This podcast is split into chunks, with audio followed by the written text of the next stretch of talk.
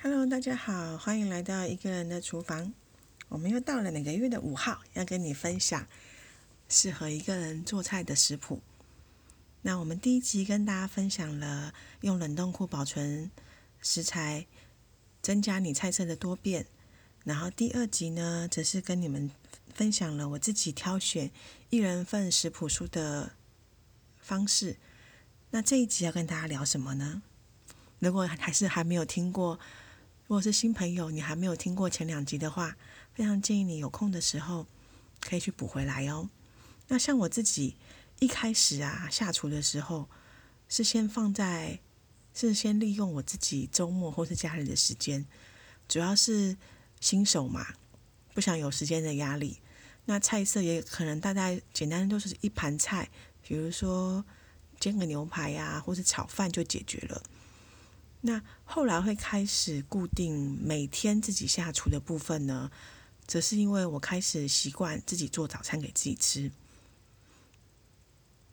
听到这里可能会觉得哈，自己做早餐很难吧？还每天做诶。但老实说，早餐的菜色相较其他两顿午餐、晚餐，它的变化比较简单，甚至每天吃一样的菜色，对我而言也是很 OK 的。所以我是蛮推荐，如果想要开始固定每天下厨做菜给自己吃的朋友，你可以先从早餐开始。那你可以先掌握一下你自己习惯的早餐是什么，除非你是喜欢中式啊，每天都要喝咸豆浆、烧饼、油条这一类的朋友，不然多数的早餐其实自己做是很方便的，只是你要记得买材料而已。了不起，你每天。呃，以我自己为例，我习惯的西式早餐，大概就是吐司或是 bagel，那简单涂个果酱，或者你可以开火的话，你煎个蛋，煎个火腿，或者煎个肉片，再搭配个饮料，不管你是牛奶豆浆还是奶茶拿铁，这样你做习惯了，说实在话，每天只要十分钟的时间就可以完成了。所以我实在不是很懂。早餐店一家一家的开，然后生意都很好，到底是为什么？是因为大家没有厨房呢，还是不想要早起呢？但是我自己有几次来不及，因为太忙了，我没有先买好食材在家里，导致我临时去早餐店买早餐的时候，以我自己的经验，还是要预留一点时间给早餐店准备嘛。毕竟你没办法掌握早餐店的人潮，说不定他刚接了一笔很大的单。那你是不是也要多等个几分钟呢？当然，这也可能是因为我自己做习惯了。如果还没有习惯的朋友也没有关系。然后讲了这么多，好像还是没有提到这一集的主题。这一集为什么会聊到早餐呢？主要是想跟大家分享的是每天做便当的食谱书。那会开始想要涉猎这方面的食谱书，主要是我今年开始我接了一个新工作，我每个上班日呢都要帮人家准备一个便当。以前呢，我虽然也是会帮自己做便当，但是毕竟做给自己吃，自己自己吃嘛。我自己喜欢的菜色啊，喜欢的料理方式，很容易。那有时候偷懒不想去买菜，重复的菜色一直吃也是没有问题的。可是你要做便当给别人吃，总不成这样吧？所以有有这个工作上的要要求，我就开始去涉猎了相关的食谱书。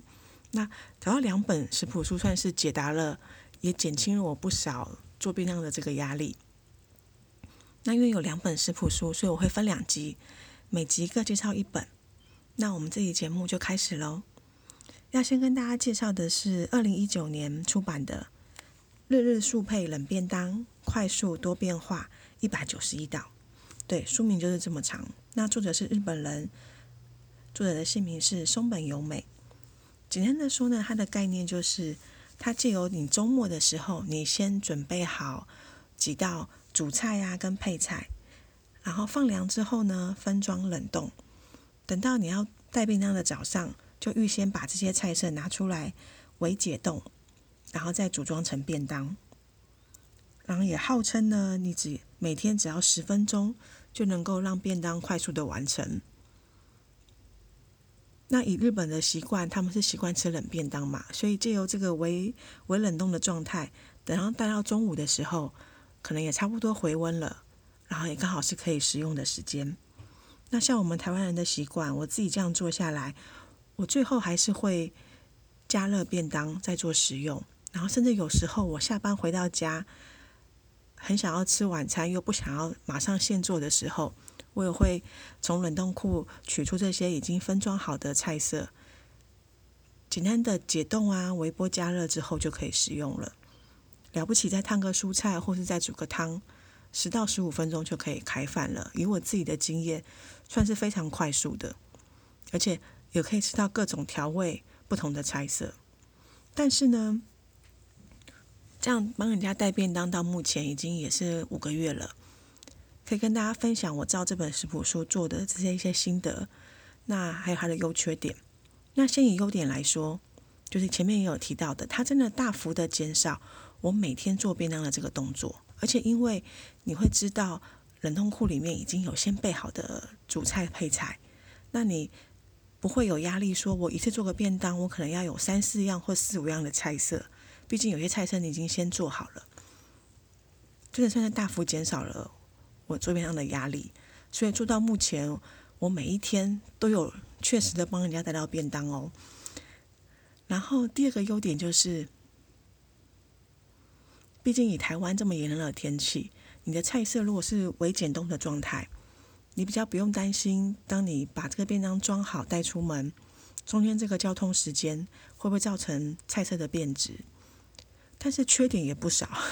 像这本食谱书里面刚刚有提到，它多数会需要你分装嘛，那它每一道菜色它都有，它仅只有注明说适合用多少容量的容器去做分装。然后同时他会提到说，隔天你要早上的时候你要微解冻，你要用微波炉加热多少时间？虽然重视很贴心，可是除非你有备齐每一道食谱书、每一道食谱所提及的需求的容量的容器，否则这个微波时间根本就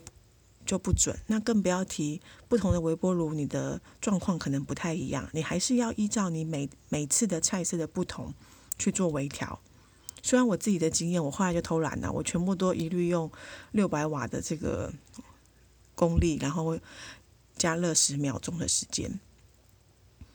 但是在容器方面，我一开始真的花了很多的功夫，毕竟我不想太太花钱。这个，毕竟你看，你每一道主菜配菜，你大概会分装个四到六份，那你可能做下来，你可能。一个周末做下来，你可能至少需要三四十个的这个容器，所以我是觉得，所以我那时候偷了。我后来真的花多少时间找找不到适合的容量之后，我是先用制冰盒，用大一点的冰块跟小一点的冰块这样去做分装的动作。那后来也开始陆陆续续在大创啊，或是在那个 iColor 之类的这些店，有找到稍微小一点的。但是也不是完全符合这个食谱书提到的五十 ml 这样子的大小，所以我后来就是刚刚提到的，我就完全照自己自由心证了，我就没有再参考他的推荐的解冻的时间了。那再来还有一个缺点，就是因为它是做冷便当，我不知道大家知不知道，就是当当你的食物冰淇淋也是哦，就是你在冷的时候去吃的时候，在冰的时候去吃的时候，你对。那个味觉的感受是不太一样，你会觉得口味比较淡，所以相对的你的味道就要调比较重。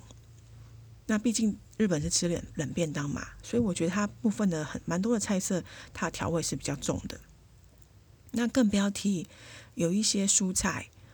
它可能经过了烹调，然后冷冻再解冻的这个过程，它的口感会做改变。那有些人也许可以接受，有些人也许会觉得没办法入口，他不习惯。所以我自己在尝试的过程中，我后来逐渐微调成，就是我一些主菜、肉类的这些菜、那些菜色，我会预先煮好，不然就是口感上比较没有影响的配菜，比如说红萝卜，我也会预先照这个食谱书的方式去做调理，然后做冷冻保存的动作。那其他的叶菜类，特别是叶菜类，我就还是每天现煮。这样子的调整之后呢，我大概做便当的时间大概二十到三十分钟不等。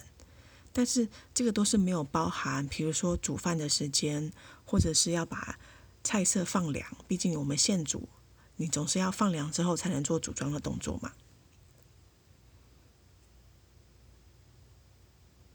但是这样子测试下来，我觉得真的很棒的，就是刚刚有提到的，就是我连晚餐都可以用这个快速解决。但是同时，大家应该都有听到一直有个关键词，就是你要微波。所以如果你家里没有微波炉，或者你家里的微波炉是那种传统的转盘式的，可能都不太适合。毕竟我刚刚提到说，我的晚餐有时候会用。这样子的冷冻食品直接去解冻之后做做做食用，那也是因为我目前用的微波炉，它是可以简单输入食材的重量，系机器就会自己帮我判断应该要解冻多少时间。那同时它有一个自动感应复热的功能，我也是简单输入说我希望这个食材入口的时候温度是多少，机器就会自己帮我判断说它需要加热多少时间。我相信，如果你微你的微波炉是比较阳春的，你没有这些功能，你可能就要自己去尝试说，我要微波多少时间，那可能要一直重复这个动作。但是因为这方面我不需要，所以我会觉得